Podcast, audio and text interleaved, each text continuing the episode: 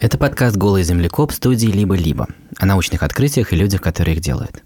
В этом выпуске мы отвечаем на вопросы слушателей об открытиях 2020 года, которые вы могли пропустить. Я Илья Колмановский. Привет. У нас теперь есть партнер – сервис онлайн-образования Яндекс Практикум. Это такая школа для тех, кто хочет учиться чему-то новому. Это может быть новая специальность, новый навык или иностранный язык, а еще там есть, например, курсы критического и креативного мышления. В общем, все, что мы любим.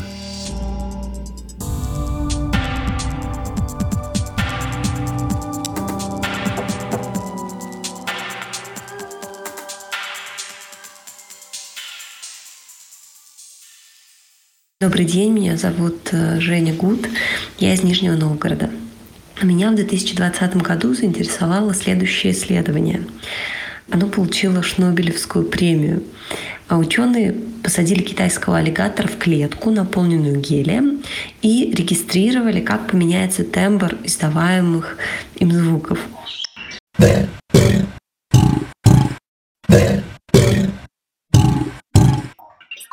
Ученые хотели таким образом проверить э, гипотезу о том, что при помощи тембра голоса эти животные могут рассказать своим собратьям о своем размере. Но я так не разобралась, причем тут гелий, как он помог проверить гипотезу, и еще я так и не поняла, смешно ли при этом звучали аллигаторы. Сразу на всякий случай скажу, что Шнобелевская премия – это не значит, что исследование какое-то глупое. Оно может казаться странным или необычным. Например, физик Андрей Гейм в тот же год, что получил Нобелевскую премию за свой графен, получил Шнобелевскую за левитирующих в магнитном поле лягушек. А в 2020 году как раз он наградил группу ученых из США, Японии и Австрии – за опыты с самкой китайского аллигатора, которую действительно поместили в смесь гелия и кислорода. Зачем? Это исследование на самом деле продолжает целую традицию. Уже много лет ученые засовывают в емкости со смесью гелия и кислорода и певчих птиц и попугаев, и дельфинов и грызунов, а также самых громких и искусных певцов на свете, человекообразных обезьян-гибонов – вот послушайте. This is a normal gibbon call. And now a gibbon that's been breathing helium. Вопреки расхожему мнению, голос от этого замечательного трюка для вечеринки не делается выше. И еще гелий вообще никак не действует на источник звука, на аппарат в гортане. Все сложнее – Вот сейчас вы слышите такой чистый электронный тон, но если у меня есть настоящая физическая струна, которой приделан целый укулеле, то есть резонатор сложной формы и с какими-то свойствами материала, из которого он сделан, то в вашу сторону понесется целый букет звуковых волн. Вы вроде бы все равно слышите ля, как и в случае с электронным звуком. Но на самом деле ваш мозг получает много информации о звуковом спектре инструмента. И вы знаете, что это укулеле, а это гитара, а это скрипка, а это виолончель. Вот этот букет называется тембр. В мире животных к источнику звука, гортани, может быть приделан целый дельфин или целый попугай. И вся эта сложнейшая нахлобучка может резонировать, потенциально посылая половому партнеру или сопернику важную информацию. Какую? В этих столкновениях есть главный параметр, который имеет значение. Это размер. Как узнать, получает ли на самом деле, например, лягушка, сведения, какого размера самец приделан вот к этому ква-ква-ква? Есть ли у ква-ква-ква тембр. Для этого придуман эксперимент. Смесь гелия и воздуха – это на самом деле хитрая манипуляция, которая позволяет грубо вмешаться в сложный букет разнообразных звуковых волн, летящих от источника. Этой смесью можно спокойно дышать. Вот я сейчас попробую. И она никак не влияет на источник звука. не влияет на гортань, не влияет на связки. Но она грубо искажает тембр, гармонический спектр. Волны с короткой длиной, то есть более высокие волны, летят в гелии быстрее, с большей энергией. А на низких волнах это не сказывается и звучит как буратино. Или не звучит.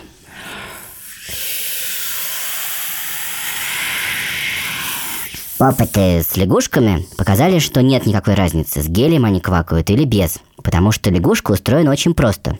Не как гитара, а скорее как электронный тон.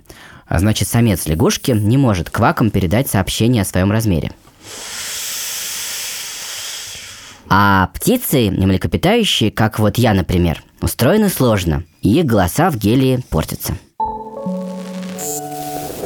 В Шнобелевском эксперименте ученые использовали очень мелкого крокодила, самку китайского аллигатора. Они всего 125 сантиметров, и это удобно. Ее затолкали в емкость с гелием и проигрывали ей ее собственные звуки, чтобы спровоцировать на территориальный конфликт. Она исправно отвечала, она должна была звучать вот так, а звучит вот так. Результат исследования означает, что крокодилы передают информацию о своем размере тембром голоса.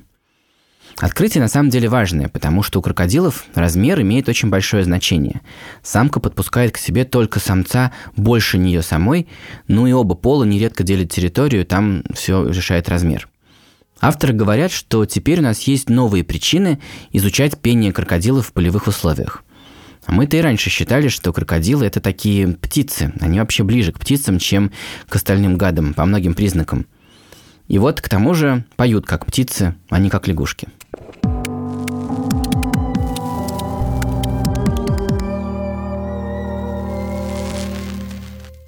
Меня зовут Дарья, город Москва.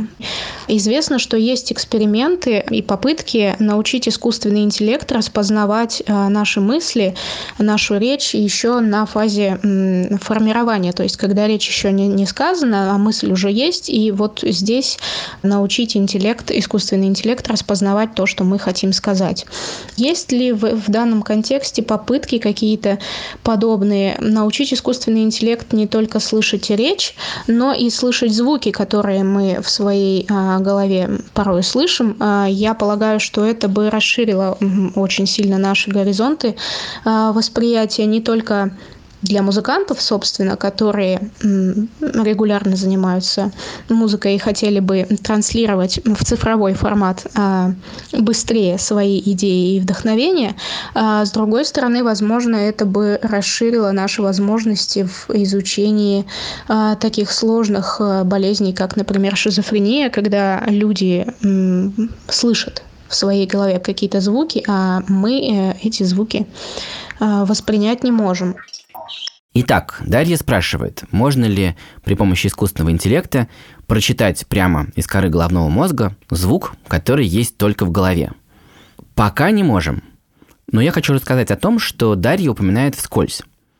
Искусственный интеллект действительно смог превратить сигналы, полученные напрямую из мозга, который в этот момент слышит звуки или пытается их производить, в синтетическую речь, причем часто довольно понятная – это все результаты 2019 года, зато сразу из трех лабораторий. Во всех трех случаях речь идет о добровольцах, у которых эпилепсия. Они по этой причине живут с отверстием в голове, и им нужны электроды для постоянного мониторинга энцефалограммы, чтобы предсказать приступ и попробовать его купировать. Ирония в том, что даже для энцефалограммы этого старинного метода, мы не знаем сути, смысла, вот значения всех этих, всех этих паттернов и узоров, которые действительно вот видно на энцефалографе. Мы просто знаем, что такой-то узор означает, что человек спит, а такой-то, что приближается приступ. Тем более мы ничего не знаем о том, как в двигательной коре из импульсов рождаются сигналы мышцам, и в итоге вот речь я сейчас шевелю челюстями, языком и губами, или как мозг превращает импульсы в слуховой коре, куда приходят сигналы из уха, в доступные сознанию, например, вашему сознанию сейчас слова. А искусственный интеллект разобрался в этом, используя свои огромные вычислительные мощности и научился читать эти импульсы.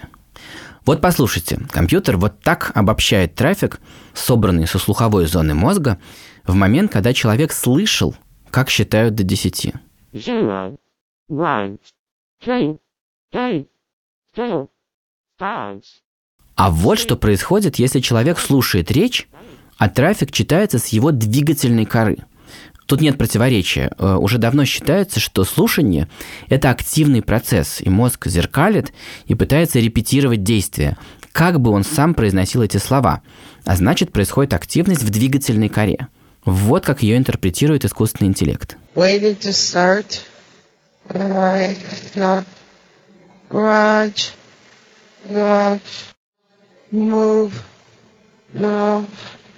Э, и вот самое крутое третье исследование. Компьютер читал сигналы с двигательной коры мозга человека, когда он реально произносил какие-то слова вслух, но компьютер, естественно, их не слышит. Он имеет доступ только к нейронам. Shipbuilding is a most fascinating process. Shipbuilding is a most fascinating process. The proof that you are seeking is not available in books. The proof that you are seeking is not available in books. Отвечая на вопрос Дарьи, когда искусственный интеллект объяснит нам чуть подробнее, как работает мозг, мы будем в шаге от исполнения и вашей мечты и научимся транслировать внутреннюю музыку прямо в телеграм-канал «Голый землекоп».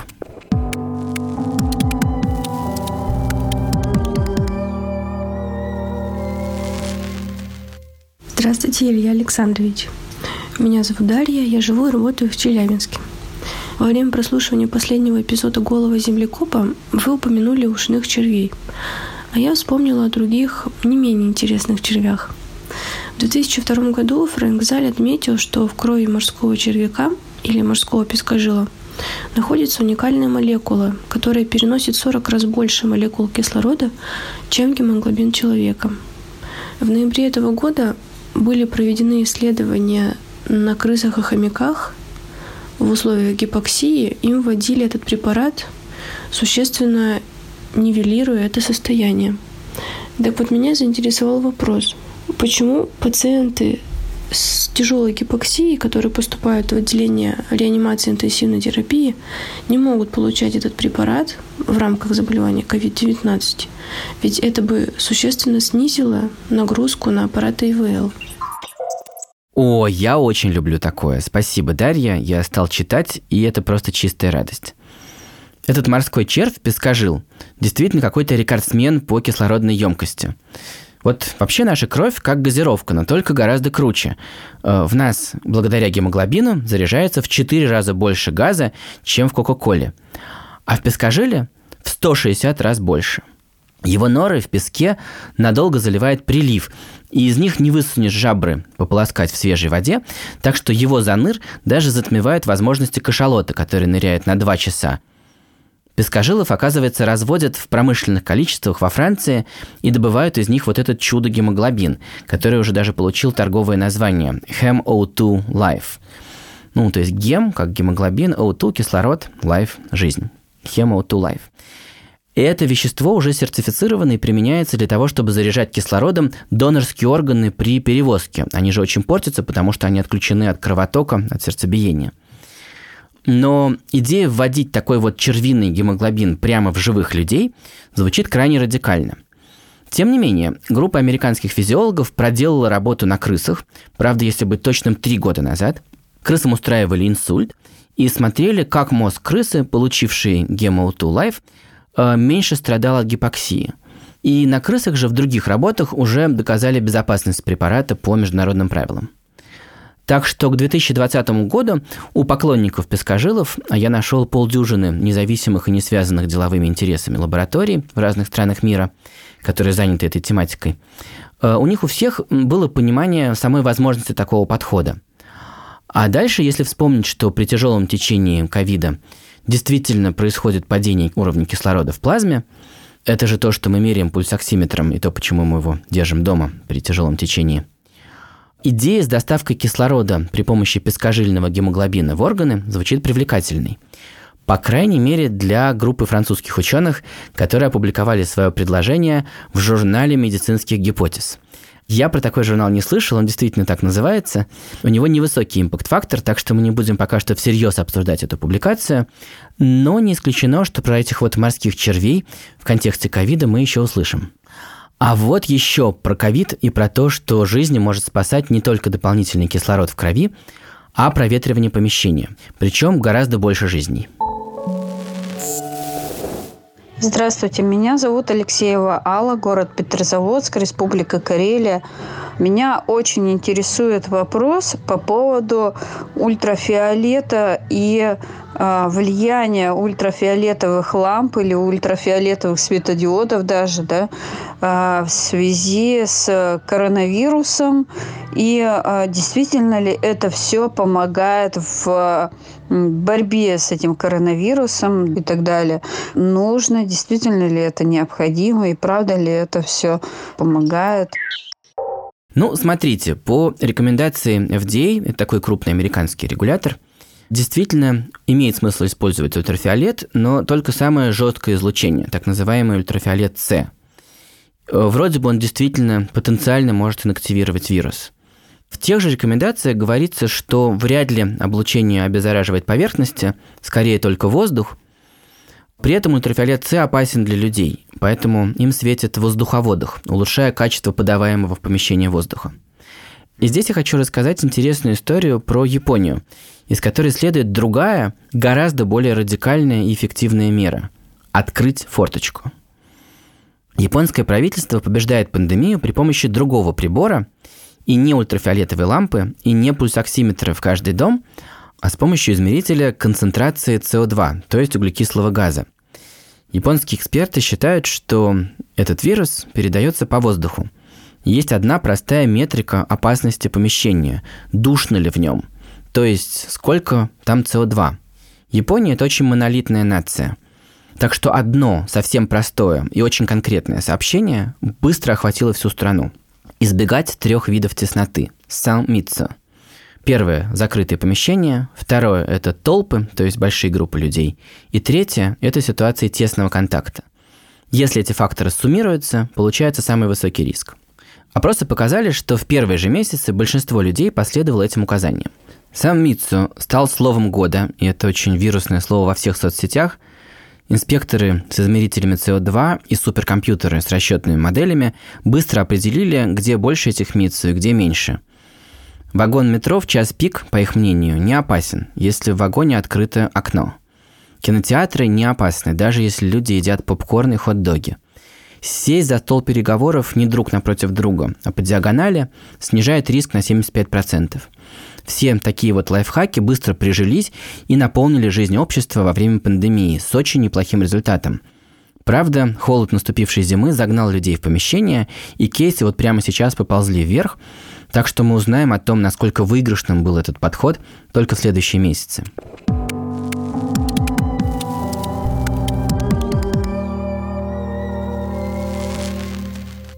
Меня зовут Настя, я живу в Москве. Я из космического и динозаврового ребенка выросла ровно в такого же взрослого – в космической сфере я теперь работаю профессионально, поэтому новостью года для меня стало обнаружение динозавров-дуэлянтов, Тирекса и Трицератопса, скелеты которых нашли в таком же положении, как будто бы они погибли в битве. Мой вопрос простой. А как вообще такое могло произойти?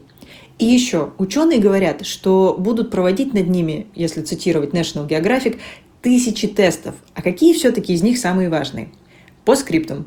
Всем советую историю того, как эти динозавры 14 лет шли к своему музею. Жанр истории – судебный триллер. Это и правда история, где удивительно переплелись два динозавра, сцепившиеся в смертельной схватке, и два конфликтующих лагеря охотников за окаменелостями, и еще два юридических взгляда на вопрос о том, являются ли динозавры минералами. В итоге почти все, кроме динозавров, помирились, и действительно Северо-Каролинский музей естественной истории построил специальный флигель, и в ноябре 2020 года два самых полных скелета 9-метрового трицератопса и 7-метрового тиранозавра, да еще и в бою, оказались на экспозиции. Если по порядку, то надо начать с картины, которую описывает судья Эдуарда Рабрена в определении, которое в итоге решило судьбу динозавров. Он пишет так. Когда-то в месте, которое сегодня известно как Монтана, свободно бродили динозавры. В роковой день, примерно 66 миллионов лет назад, двое таких созданий, 22-футовый хищник и его 28-футовая жертва, сошлись в смертельной схватке. История не сохранила обстоятельств этой стычки, Но останки этих меловых созданий, сцепившихся в бою, оказались захоронены под массивом песчаника. Так было тогда, и это так сегодня. That was then, and this is now, так пишет судья. Потом, если идти по порядку от этого рокового дня, потом все остальные динозавры тоже вымерли, а потом возникли люди, а потом люди очень заинтересовались динозаврами. Настолько, что уже к началу 20 века хорошая находка стала настоящим сокровищем. Очень многие охотники за окаменелостями стали копать на государственной земле. Вопрос о том, как делить выгоду, решался просто. Динозавры – это не минералы, не золото и не нефть, поэтому они принадлежат нашедшему, или в итоге музею, которым он продает. И тут не было никаких споров. До поры. Клейтон Фипс – настоящий ковбой, такой в шляпе и в шейном платке. Он и его группа – настоящие охотники за окаменелостями.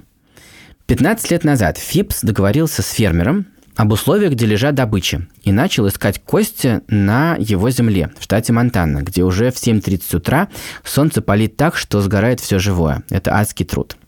И в итоге нашел. Фипс и его команда вынули обоих гигантов из горы в составе четырех огромных глыб породы. На это ушло полтора года. Первым делом Фипс попытался продать их самому главному музею естественной истории в мире – Смитсониан. И Смитсониан его послал – Ученые заявили, что без полноценной привязки к раскопу, без соблюдения полного научного процесса выкапывания и документирования всего этого процесса, находка теряет большую часть научной ценности и превращается в сувенир. У этой щепетильности есть серьезная причина. Суть в том, что у ученых накопились претензии ко всей этой ковбойской братьи в целом. Они бороздят раскопы всего мира, от Монголии до Канады, и продают кости частным покупателям за миллионы. За последние 20 лет возникло много покупателей, которые выросли на парке юрского периода. Цены очень выросли, и это делает покупки крайне затруднительными для музеев и для ученых. Отсюда такая вражда. Прошло много лет, ковбой Фипс продолжал копать и искать новые кости, а дуэлянты, эти два, возможно, самых лучших скелета в мире, пылились на складе – это самая бессмысленная ситуация. В какой-то момент ученые из Музея естественной истории Северной Каролины решили положить этому конец. Нашли крупного спонсора и предложили Фипсу 31 миллион 800 тысяч за этих динозавров. И тут на сцену вышли неожиданные интересанты. Объявились предыдущие владельцы земли, которые продали этот участок когда-то фермеру – эти владельцы заявили, что в контракте указано, что земля-то продается, и на ней можно строить и пасти скот, но стоимость минералов, которые когда-либо будут найдены в земле, на две трети принадлежат старым владельцам. То есть, если бы на этой земле нашли, например, нефть, то новый владелец должен был бы делиться с предыдущим. И это обычная практика, но раньше никто не задумывался, распространяется ли она на останки динозавров. Начался судебный процесс, и суды двух инстанций объявили динозавров минералами. И вот тут в схватку вступило все научное сообщество. Это решение ставит под удар очень много костей во многих музеях. Могут объявиться претенденты на них. И непонятно, как вообще копать в будущем на частной земле, потому что если кости динозавров – это как нефть, у нас большие проблемы. Очень часто права вот на эти недра бывают довольно запутанными чередой сделок с прошлыми владельцами. Как в нашем случае – так что, когда суд последней инстанции окончательно решил, что динозавры – это не недра, это такие действующие лица из древней драмы, вот как я читал в определении судьи, все выдохнули, и сделка произошла. А ученые отправили экспедицию в Монтану, чтобы действительно изучить раскоп с полным соблюдением научного процесса – Отвечая на ваш вопрос, в 21 веке это означает изучение с электронным микроскопом окаменевшей пыльцы, чтобы понять, каким был ландшафт. Изучение структуры песчинок, чтобы понять, как наступало захоронение. Изучение слоев породы для максимально точной датировки. А потом, конечно, изучение самих скелетов. Это настолько полная находка, что есть даже фрагменты кожи, а есть методы, которые помогают по микроструктуре чешуек восстановить окраску разных полосок там на хвосте, например. Есть надежда найти даже мумифицированные биологические ткани, то есть действительно не минералы, а что-то живое. Тогда уж точно будет доказано, что динозавр – это не минерал, по крайней мере, не полностью превратился в минерал. В живых тканях будут искать, если не ДНК, это вряд ли, ДНК не сохраняется так долго, но, может быть, белки, и изучать их структуру и сравнивать с белками крокодилов и птиц. Есть даже шанс найти остатки пищи в кишечнике. Ну и, конечно, всех интересуют обстоятельства гибели этих двух чудовищ. Ковбой Фипс уже в поле увидел, что у трицератопса в тазу и в позвоночнике застряли зубы тиранозавра – с другой стороны, у тиранозавра есть трещина в черепе. Он явно словил удар по голове от трицератопса, который весил как три слона. А этот тиранозавр был подростком, и трицератопс был ему буквально не по зубам. Возможно, это была такая юная шпана, и он нападал не один, а его друзья нанесли трицератопсу смертельные раны и унесли ноги. Что конкретно случилось тем роковым днем в месте, которое сегодня называется Монтана – мы узнаем только после кропотливых исследований, но уже сейчас понятно, что в процессе будет очень и очень интересно. Это был подкаст студии «Либо-либо. Голый землекоп». И сейчас я хочу сказать одну очень важную для меня вещь. Пожалуйста, найдите наш YouTube-канал, ставьте там лайки и комментарии, подпишитесь на этот канал. Пожалуйста, найдите телеграм-канал «Голый землекоп» и подписывайтесь на него – и огромное спасибо всем за замечательные вопросы. По-моему, мы с вами вместе сделали чудесный выпуск. Мы ответили далеко не на все вопросы, но все равно присылайте их, пожалуйста, еще и еще. Я буду отвечать на них в следующих выпусках. И еще раз, пожалуйста, активнее ставьте лайки и комментарии на всех платформах, на которых вы нас слушаете. Это помогает другим людям узнать о нас. Над этим выпуском работали редактор Андрей Борзенко, продюсер Катя Зорич, звукорежиссер Паша Цуриков, композитор Кира Вайнштейн. Меня зовут Илья Колмановский. Пока.